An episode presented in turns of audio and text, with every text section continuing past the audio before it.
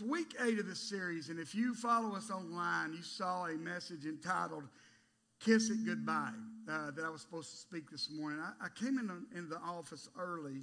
I actually got here earlier than normal and, and began to pray, and I was doing a devotion, and this devotion by Kris Vallotton popped up. And I began to read it, and I thought, man, this is some good stuff. I'm going to mark that, and I'm going to use this later on in the message. And, and I went back to work on, uh, went to work on today's message, just rehearsing it in my mind. And uh, God began to deal with me and keep me going back, keep me going back. I was like, I'm, I'm done with this. I'd prefer to do the message I'm done with. And God kept sending me back. So I finally said, okay, God, I'm going to start. I'm going to start, and you. And, and today I feel like um, this is a word that this body needs right now. Um, it's fresh. I may stick to my notes more than usual, uh, but uh, I, I, do believe it's a word direct. It's a direct wake up call for us this Sunday, November 8th, 2020. So if you're taking notes, today's wake up call, did we get it in there, Keisha? We get everything? Today's wake up call. Wake up to who, ha- who has the final say of your life, not have. That, that this is when the result of my wife not getting to proofread my my typing, uh, my notes, but to who has the final say of your life. Now, Denise and I started pastoring a little over eight years ago. Um, with this new chapter of our life and uh, our senior pastors. We've been music pastors for over 20 years, but the senior pastor was a new thing for us. And if you've ever heard our story, it was not something we wanted to do. It was not on our bucket list. It wasn't like, hey, uh, what do we want to do with the next 30, 40 years of our life? Oh, I know, go pastor people. Wasn't even in the top two things 10, 15, 20 things of things. And God began to deal with us and move. But we've been involved in ministry pretty much our whole marriage. Um, and I've been in it my whole life. And one of the things I've learned in ministry, I'm getting a little bit of a ring up here, uh, is this do not talk politics from the pulpit. Uh, you won't find a political party sticker on my vehicle. You won't find one of those things in my yard. You won't find a wave or a flag waving. And, and here's why. I'm not saying that politics aren't important. I believe they are. I, I do believe they are. But I, I refuse to have my relationship with Jesus tied to a political party or candidate. Are you hearing me? Because I don't want someone to see, oh, oh, that's who, oh, that's who, what political party you you're a part of, and automatically then begin to judge me. And now I don't have an open line of communication because they already think things about me that are not true. Are you following me? So, so that, that's the thing. But because there are people that'll fight about it. I, am not talking about get online fight. I'm talking about fist fighting. We've seen it. We've seen it, and, I, am just not one of them. I saw something um, posted a few days before the election that first it kind of made me kind of tick me off a little bit. Uh, and then it made me go, huh? Really? And here's what some of y'all, if y'all are friends with anybody that's in our friend circle, you, you may have saw the post too. It said this if you're following or under a ministry or church who won't discuss the election and or the importance of voting biblical principles, then you are not under a leader you are under a follower. Be careful. Here was my thought once I worked through the, the, the cussing in my head. Here's my, here was my thought. If you're under a leader, whether it's a church or ministry, that for the previous four years haven't been preaching biblical principles that tell you how God believes, then what kind of leader are you under? And me getting up here two weeks before an election trying to pound something, that's not going to do anything for anybody. Are you hearing me? And furthermore, God did not call me to be a politician. He called me to be a pastor and preach the gospel, period. Now, I believe there are people called to this. Melinda's brother, I believe in Texas, is one of those. This guy is brilliant. I, am talking brilliant, smart, and I've watched videos of him challenging. I'm thinking, man, I wish I was that smart so I could just tear somebody apart like that. I can't. I can't, because I, I, I, get mad. I'm like, you're dumb. Let's just fight. I think I can win a physical fight, but a, a war of mine, uh, probably don't have much of a chance. But I've watched on social media posts this week. I, watched them yesterday on social media as it was announced that Biden was the projected winner of the election. I saw some posts of praise. I saw some posts of anger and frustration. But one of the things that amazes me, especially when it comes to people that claim to be followers of Jesus, is this. That, that you get the sense from some followers of Jesus that here's their belief. If the wrong person gets voted into office, everything's going to hell. But if the right person gets in there, meaning my person, everything's going to be great. It's like we have no short term memory of when who we wanted was in there and things weren't that great. It's like we think one person is in charge of our destiny. One human being, and it relies on them to get in office. Here's the truth there is not one human individual that has that much control or power over your future. Let, let me get a little more honest since I've already been. I'm trying to decide how, uh, how much of a filter I should use today because then he says my filter has gotten better.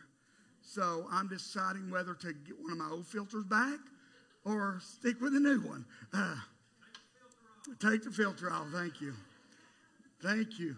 And, and I do agree with you, James, about, but I was like, I was in the middle of studying, so I'll give it to you later. Here's the truth your marriage falls apart, it's not going to matter who's in office. Your kid gets out of control and strung out on drugs, it's not going to matter who, who, who's in the White House or who has control. Your parents get a divorce and you're having to choose which side you're going to be for or who, where you're going to stay. It won't matter who's in the White House. You lose your job, find yourself on the verge of bankruptcy. You get a call that either you or someone you love has cancer. It is not going to matter who is in office when you get that call. That person is not going to get on the phone and call you and pray with you. I'm just going to let it settle in. That person that you were so radical about and passionate about, they're not going to check on you when somebody in your family's died. They're not going to check on you when you're calling around saying, Have you seen my son? Have you seen my daughter? I haven't seen them in three days, and, and, and they're, they're on a pill bench. But, but the people around you will. And that's why I wonder why we fight so hard with each other about things that really, at the end of the day, are not that important. But those we do life with, I, that's why I, I, said this last week. Why we spend so much time looking at the things we disagree on and we cannot focus on the things we agree on. So many times we act like those people that we voted for are the ones who determine our happiness, our future, our hope, our faith. And I, I get it especially in the times we're in right now. It's easy to fall into that mindset, especially if you get most of your information from social media or the news. Come on. Some of y'all, y'all would find yourself less depressed, less filled with anxiety uh, if you just got off social media for a while. Let's move on. Um, this is where I'm trying to decide how honest I want to be. Because I was praying, either it was Friday or Saturday morning, and, and I, you know, going through my normal routine for prayer. And then I just stopped. And I said, you know what, God, I'm tired. And I began to list what I was tired of. And I think I don't think I'm going to be as honest because some of my tiredness is a result of some of y'all. So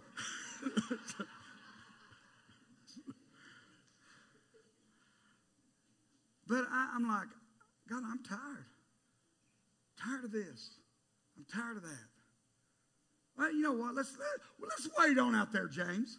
My wife's like, please, God, no. Confessions of a pastor. God, I'm tired of reaching out to people that seems like they don't even care. I'm tired of begging people to come back to the house of God while seeing them out running around everywhere to Walmart, to the store, to kids' ball games, and yet when I ask them about church, they're scared to come to church. Like those other places don't have anybody that's got COVID. Just church. Just church. I, I said, you know, I mean, is this okay? Some of you are like, oh, I hate this guy. I mean, I'm tired. I said, and this is me because I, I feel like I can vent to God. And, I said, you know what, God, I'm tired of texting people, calling people. Sometimes they respond, sometimes, most of the time, they don't uh, because they're like, oh no, pastor's after us again. Uh, and, and, I'm like, and, and I find though, I'm not alone in just being tired. Anybody else, would anybody else be honest and say, Kelly, you know what? This eight, nine months, man, things have happened that have just got me tired and weary. You come on, let's be honest. And I know some of y'all are, well, well, that's about a quarter of them. It seems like the pastor's just as screwed up as the rest of them. That's, no, let's be real. Let's be honest, because that's the only way you can move past it. And, and, and I looked up the definition of tired, here's what it says drained of strength and energy, fatigued, weary, no longer fresh or in good condition. Can anybody relate to that definition? You're fatigued, drained. And I'm not talking if you've had COVID because the effects can linger with you, but I'm talking about spiritually, emotionally, fatigued, and drained. Today I want to look at a passage in the Bible, uh, Ezekiel chapter 37. And this was so, the first 9 a.m. didn't have PowerPoint.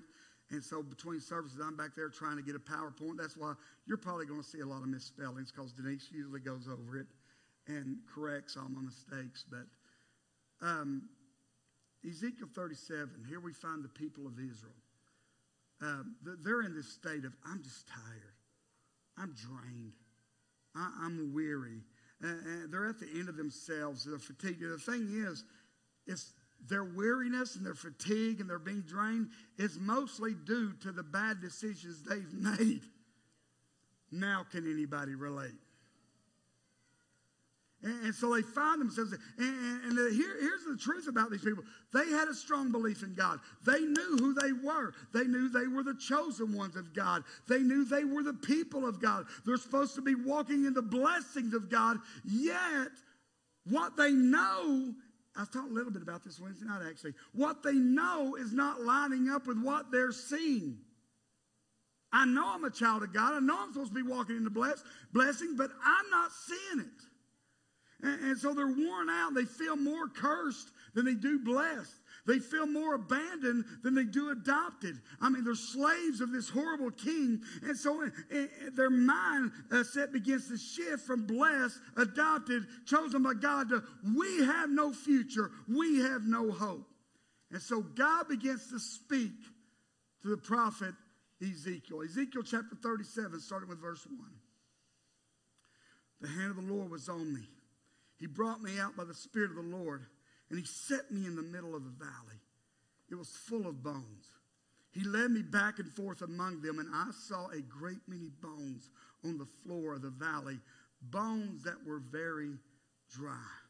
He asked me, Son of man, can these bones live? I said, Sovereign Lord, you alone know. We're going to come back to that, but let's jump down to verse 11.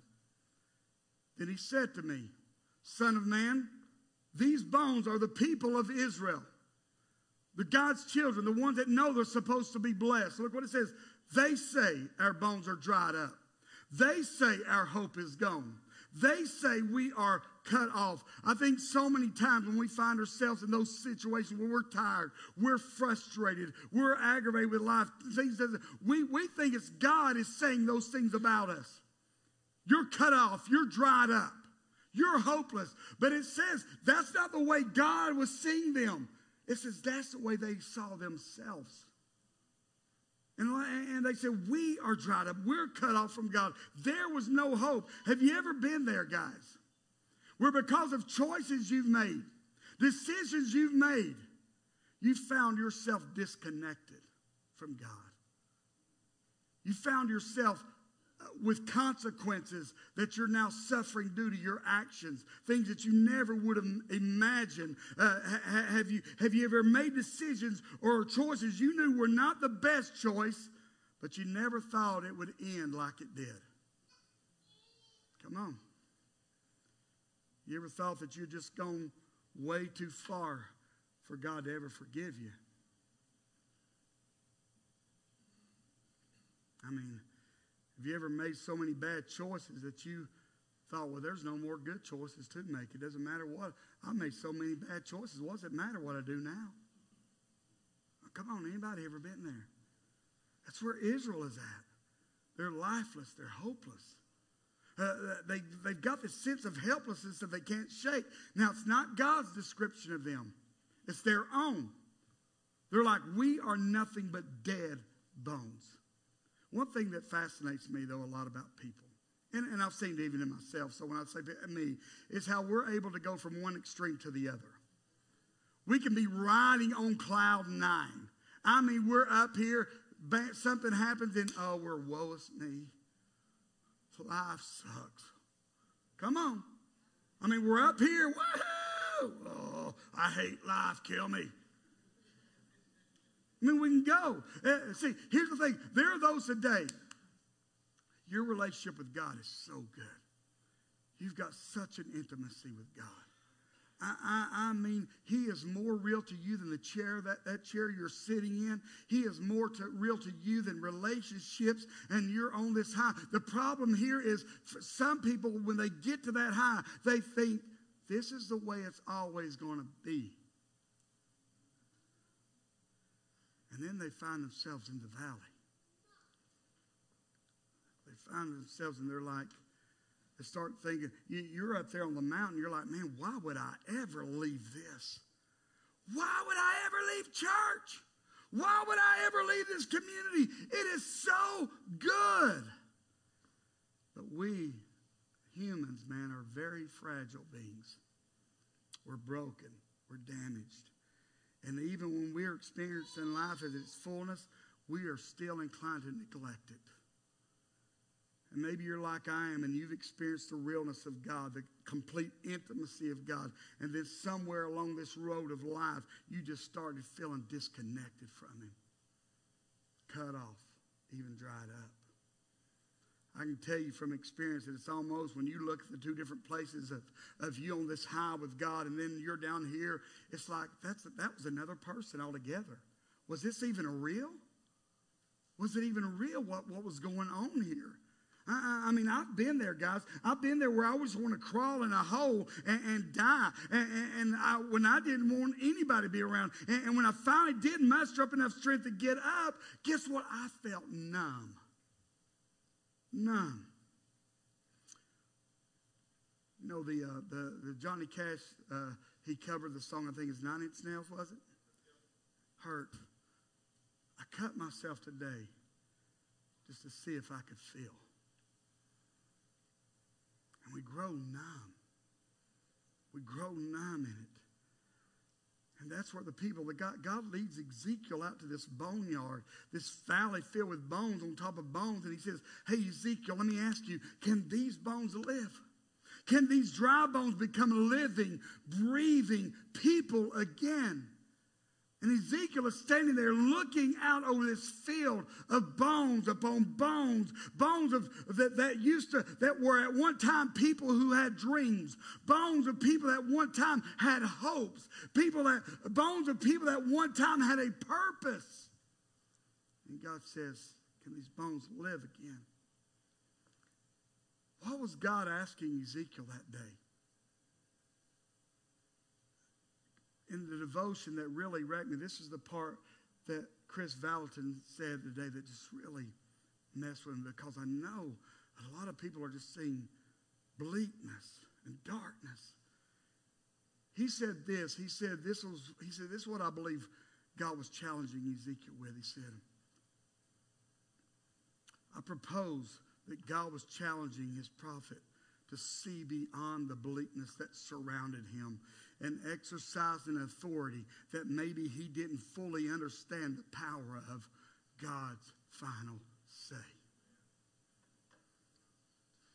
He said, I believe the purpose that God was saying, Ezekiel, I don't want you to see what everybody else is seeing. Everybody else is seeing the bleakness. I want you to see what I see. And I want you to understand this I have the final say when it comes down to it. I have the final say. God's challenge to Ezekiel that day was to prophesy to these dry bones. These dry bones, you'll see later, were once a powerful army. And God says, I want you to prophesy and restore them back to their original purpose. Man, I believe that's what God wants to do today. As God's children, as followers of Jesus, God's challenge to us in this dark world that, come on, let's be honest, is getting darker and darker, is not to see things the way everybody else is seeing them. Not to speak to it, but to speak life and begin to be the breath of God that breathes life into people and actually begins to restore them back to their purpose God created them to. Four ways that I believe we can see life in the valley of dry bones. We got to learn see beyond the obvious. Anybody ever heard the expression when, when you someone answered a question, you go, Oh, thanks, Captain Obvious. What do you say? You're like, uh, I think everybody already knows that. I think everybody else has seen that. But God is calling us to see beyond the obvious as he did Ezekiel that day. Ezekiel stood there at this graveyard filled with bones and began to speak to it. How foolish do you think Ezekiel felt? Come on, I've preached to some dead people before, but not a bunch of bones. Look, look. So he goes, Hey, I prophesied as I was commanded. And as I was prophesying, there was a noise, a rattling sound. I believe, I, let's stop. I didn't say this at 9 a.m., but I'm thinking about this. If I'm Ezekiel, I'll probably close my eyes to prophesy. I'm prophesying to the bones. I start hearing noises in a graveyard, I'm going to be like, come on. I mean, I'm like, holy crap, what's going on? You know, anyway, let's move on. I prophesied, as I was prophesying, there was a noise, a rattling sound. The bones came together, bone to bone. I looked, tendons and flesh appeared on them, skin covered them, but there was no breath in them. No breath in them. See, that's the problem. I believe their church is filled with a lot of people that look like they're alive, but there is no breath in them the breath of God is not flowing in them. But let's move on. Then he said to me, prophesy to the breath. Speak to the breath. He said that the word breath comes from the Hebrew word ruach. It's, it's, it's a, translated as wind or spirit. He said, prophesy to the wind, prophesy to the spirit. And, and, and, so he said, prophesy to the breath, the spirit, wind, prophesy, son of man, say to it, this is what the sovereign Lord says.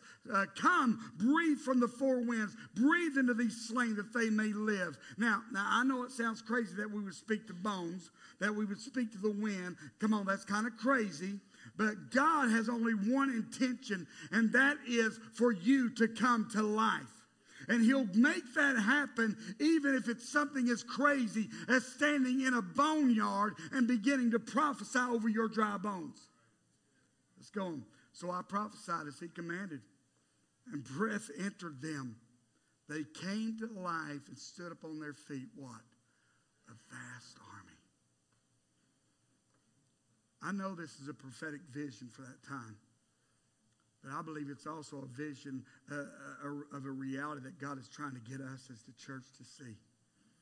So I'm just going to take it for what it says. If there's a place that God is saying, hey, there's a place, church, follower mine, that you can stand where you can begin to breathe life into people. What are you going to do? There's a place you can stand that when others are seeing death, when others are seeing defeat, when others are seeing gloom and doom and no hope, that you can stand and you can see a vast army. While others are seeing no end in sight to COVID, you see what God sees. When others are seeing uh, no end to an addiction, we see freedom. When, when others may see no hope for a stage four cancer patient, you know what we see? We see Jehovah Rapha, the God that heals. When others may see an economy crashing and think, man, Christmas is going to be bleak this year, we see Jehovah Jireh, our provider. We see beyond the obvious.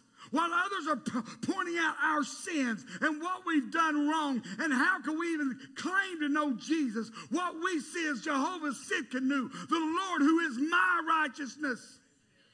I don't come based upon my righteousness. That's filthy rags. I lean into his righteousness and allow him to cover me. When others are trying to see, I don't see which way to go. I can't see the direction. What we see is Jehovah Raha, the Lord, my shepherd who guides me. And when others see depression, anxiety, and fear, we see beyond the obvious and we see Jehovah Shalom, the Lord who is my peace. We've got to learn to see beyond the obvious, guys. The second We've got to learn to lead the way. Lead the way.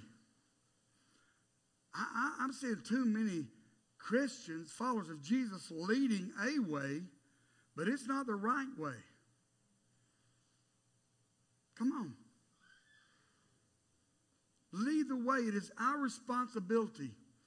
I, I want you to hear me close because we have people that have moved here from all over uh, our country that have settled here. Uh, and we've got people that are natives here. You grew up here. But here's what you need to hear. It is what we were placed here in 10 Mile, Spring City, Decatur, Dayton, Evansville, Athens, Sweetwater, Niota, you name it. If I missed it, we were placed here to lead the way and be a light. Not to go along with what everybody else is doing, but to lead the way. Uh, we've got to see uh, Second Kings, man, I, I, love this story. Israel is, is at war with the kingdom of Aram. And, and the king of Aram, oh, this is such a good story. Uh, he is drawing out these battle plans uh, of how he's going to attack Israel and how they're going to ambush them. And, and God is hearing these plans and then going, go, going back to Elisha, telling him the plans. And then Elisha's calling the king of Israel, hey, hey, hey, no, don't go that way. They're setting you up. And, and, everything is failing that the king of Aram's doing. So finally, he's like, we've got, we've got somebody in our camp that is telling everything we're doing. Then one of the people said, no, no, no. Uh, there's, this pro- there's this prophet Elisha that hears from God and God's telling him everything you're doing. Then he's calling the king of Israel and telling him. And so the king of Aram is like, okay, this has got to stop. I want you to find out where Elisha's staying, go get him, and you bring him to me. And Elisha and his servant, they were camped out, and, and so they, they head out to look for him. 2 Kings 15 through 6, 15 through 17. When the servant of the man of God got up and went out early the next morning, an army with horses and chariots, King Aram's horses and chariots, surrounded the city. And I love the, the, the servant. Oh, no, my Lord. That's, that's how he's, he's got to be southern, southern. Oh, Lord, what shall we do? The servant asked. And the prophet responded, Don't be afraid. Those who are with us are more than those who are with them. What's he doing? He's leading the way for this servant. He said, I know you can't see it, but you just need to follow me. I'm going to lead. And look, look, look. And Elisha prayed, Open his eyes, Lord, so that he may see. The Lord opened the servant's eyes, and he looked and saw the hills full of horses and chariots of fire all around Elisha when people feel outnumbered, when people feel defeated, when people feel like there is no hope, we are supposed to be the ones to lead the way to hope. Us. Not just sitting on our laurels. What is that even? What is a laurel? But sitting on our, we're not supposed to be sitting around our butt, just, oh, just whatever will be. No, we are supposed to lead the way. Lead. We're to be the ones that rise up and even pick a fight. I, we, we should be the ones that says, you know what? Let, let's pick a fight. These what these are overwhelming odds, but God has said this is the way you're going to go, so this is the way we're going to go, and I'm going to lead. I'm telling you why. Because we know there are far more with us than there are against us. Come on. The third thing we've got to do, we've got to learn to be carriers of hope. To be a carrier of hope. Come on, I think we can all agree with this. This world needs hope right now. Needs hope.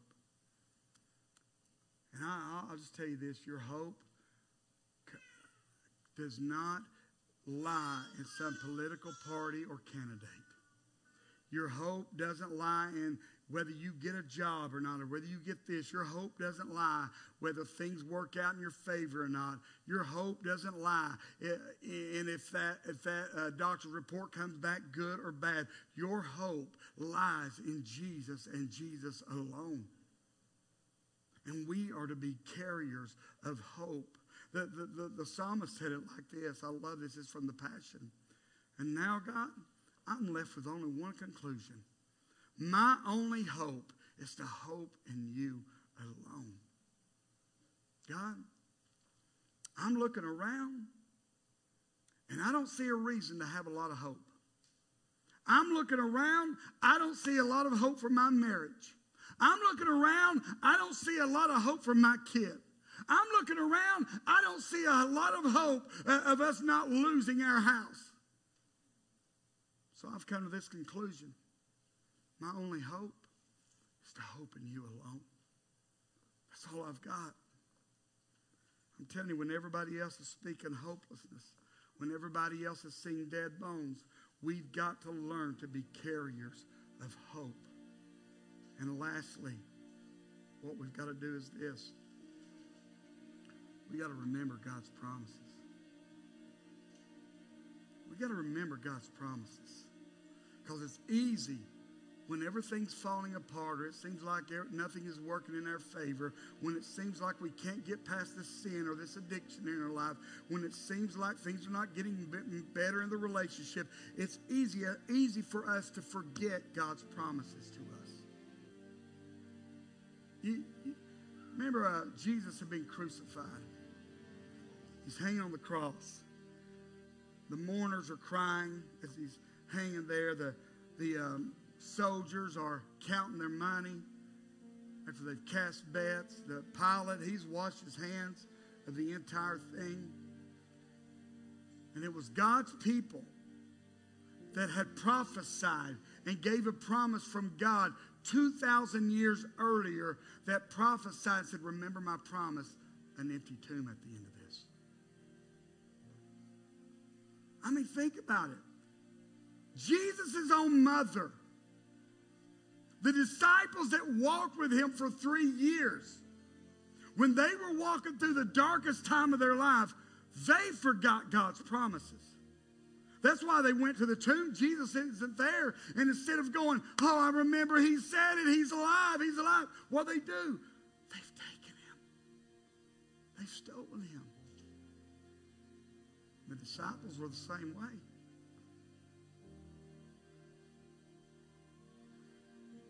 You're tired, when you're worn out, it's hard to remember God's promises to us. But when the lie comes that addiction will have the final say in your life, what does God say? When the lie comes that cancer will have the final say of your life, when it says that divorce, pornography, depression will have the final say in your life. What does God say? Remember God's promises. Remember God's promises. He said he'd never leave you nor forsake you. When he said that he would give you the strength for any battle. When he said that he would forgive all your sins. When he said, My grace is enough whatever you're going through. When he said, I will never stop loving you. And when he said, I am your healer, I am your provider. When he said, Where the Spirit of the Lord is, there is liberty. See, here's the truth only Jesus gets the final say in your life. Not addiction, not a divorce. Come on. Not some disease, not COVID, not the government. Only Jesus gets the final say of our life. I'm telling you guys, I, I, I believe this world is wanting, needing, and, and though their actions may say something different, I believe deep down they want real hope. They want it. What do you think they're trying anything and everything to feel something that is not going to be filled with anything else but the hope of Jesus? That's why we do stuff. I believe they're waiting on a group of people that passionately love Jesus. A group of people that see them the way God sees them. Not with judgment, but with eyes of love and compassion. Group of people that will declare to them, there is hope, there is life. You don't have to stay dead in the graveyard. God asked Ezekiel, Can these bones live? Ezekiel's like, God, you're, you're the only one that can answer that question. And God begins to speak again, verse 12. And we're closing. Therefore, prophesy and say to them, this is what the sovereign, okay, I, I want to remind you. He's prophesying to the same, the, the bones that he said, they say there is no hope. They say they're dried up. They say they're cut off. He says, but I want you to tell them what I see. This is what the sovereign Lord says. My people, I am going to open your graves and bring you up from them. I will bring you back to the land of Israel. Then you, my people, will know that I'm the Lord when I open up your graves and bring you up from them. For I will put my spirit in you, and you will live, and I will settle you in your own land. Then you will know that I, the Lord, have spoken, and I have done it, declares the Lord. I know you're saying there's no hope. I know you're saying you're dried up. I know you're thinking things are over. But here's what I'm saying I'm going to raise you up, I'm going to put you where I want you to be. God's saying, You need to understand. You're dried up, but I'm not finished yet. It looks hopeless, but I'm not finished yet. I'm not done yet. I'm still working.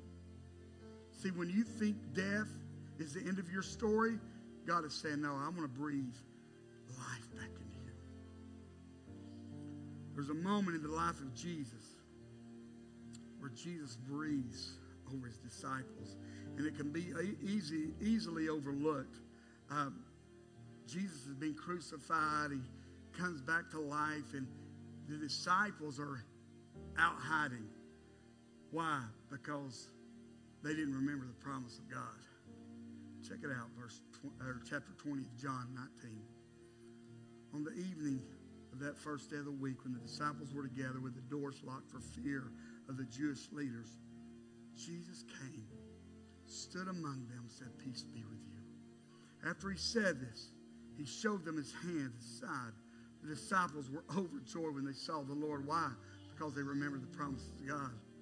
And again, Jesus said, Peace be with you. As the Father sent me, I'm sending you. Now, I want you to pay. This gets overlooked. And with that, he breathed on them. Same word. The spirit, the wind. The spirit of the wind, he said, receive the Holy Spirit. Here's what you need to understand. Until God breathes into your soul, you are dead. You may be walking around, but there is no life in you. You may have skin on and tendons, but there is no life in you. He has to breathe into you, and that spirit brings you to life. See, here's the thing you don't have to have all the answers. Everything may, doesn't even have to make sense to you because there's only one thing you need to know. And the question I want to ask do do you want to live? Do you want to be a carrier of hope? Do you want to see beyond the obvious? And here's the thing I, I don't know who this is for, but you need to know this truth.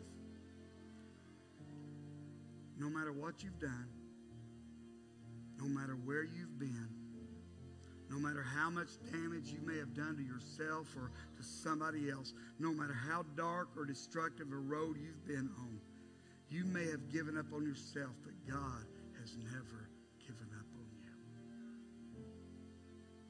Why? Because God knows. Because God's not looking at the obvious. He sees what He's placed in you. He's a God that speaks life. He is a God who makes dead bones come to life. He is, he, he is the God that, that resurrects hope. Stand with me across this me.